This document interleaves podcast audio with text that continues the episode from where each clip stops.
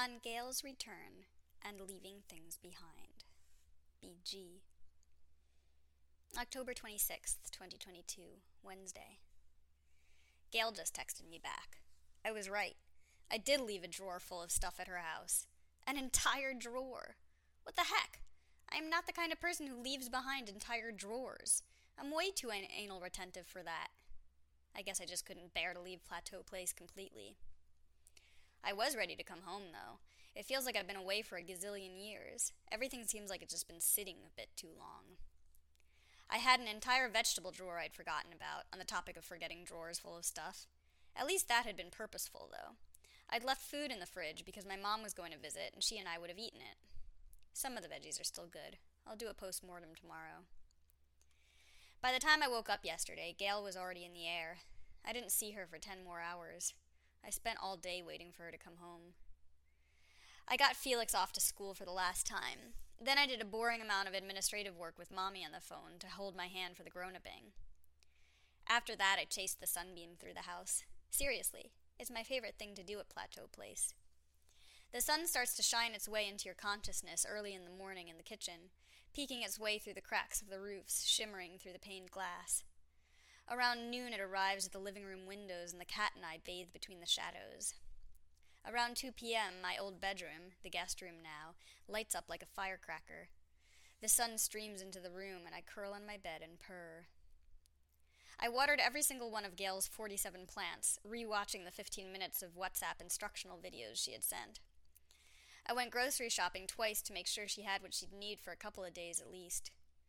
I refilled the soap dispensers and replenished the toilet rolls, the olive oil, the mayo, the ketchup.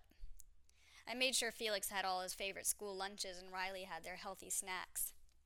I cooked tempeh salad for Gale, she's vegetarian, and left a huge tub in the fridge for her. By the time I was done, the children were despairing for lack of carbohydrates. Oh well. It was a labor of love, and Felix still managed to exist only on cereal, with the odd mini cucumber every now and then to placate the veggie pushing masses. Of course, then I got home and was like, wait a second, my plants are all thirsty and I have nothing in my fridge which I think is the story of my life when it comes to give, give, give, an issue that Mommy says will be addressed during my collaring ceremony. I prepared rice, bok choy, and maple glazed tofu for dinner. It was nice to cook for Gale instead of the kids, way less worrying about picky eaters. October 27th, 2022. Me. Um, I may or may not have left a drawer full of things at your house. Riley. Stuff? Free stuff? Me. So, if you could throw it all into a bag and bring it downtown, I can meet you at school. Riley. Stuff for me! So, Riley said it would be no problem to bring me my things. They put them in a bag, got ready for school, and headed out, even texting me an ETA. All without actually bringing the bag with them. Blurg. We have one more chance to try for Saturday, and if they forget again, I'm going to have to schlep over to the plateau myself because Mommy entrusted her Halloween fake eyelashes to me precisely because I don't usually forget things. Blurg! Mommy says this is the universe keeping me humble. Outrageous. It's good to be home.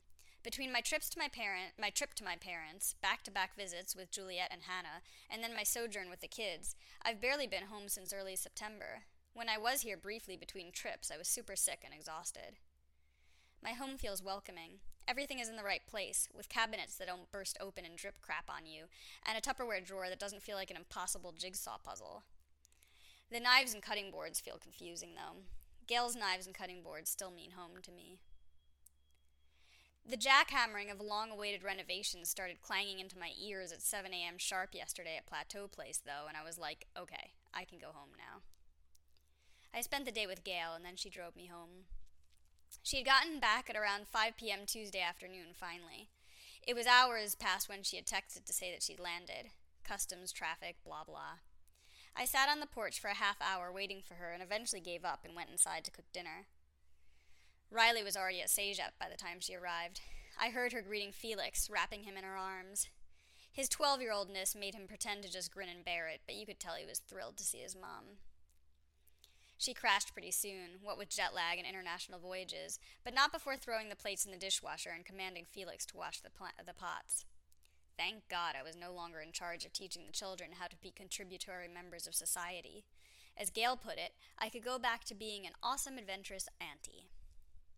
In the morning, we saw Felix off to school together and then talked for about five hours straight. For a little while, I stretched, and she just said hello to the house, marching from room to room like she owned the place, pausing to say hello to each and every plant. It was adorable. A few hours later, I felt that same feeling myself, the saying hello to home feeling. We just don't have the same home anymore. We went for a walk together, enjoying the final days of a beautiful Montreal autumn. We paused in the park, lying in the yellow leaves and talking about all the things. It was sometimes wonderful, sometimes triggering. Our friendship is hard right now. Gaga. I'm glad I did it, though. My boundaries held, and the process was important for all of us. I had closure with my old fa- home and family, and closure with the kids. Most importantly, Felix quit his weird little mind games and seemed to forgive me for moving out. And now I can stop mourning and instead appreciate my fancy new happiness palace.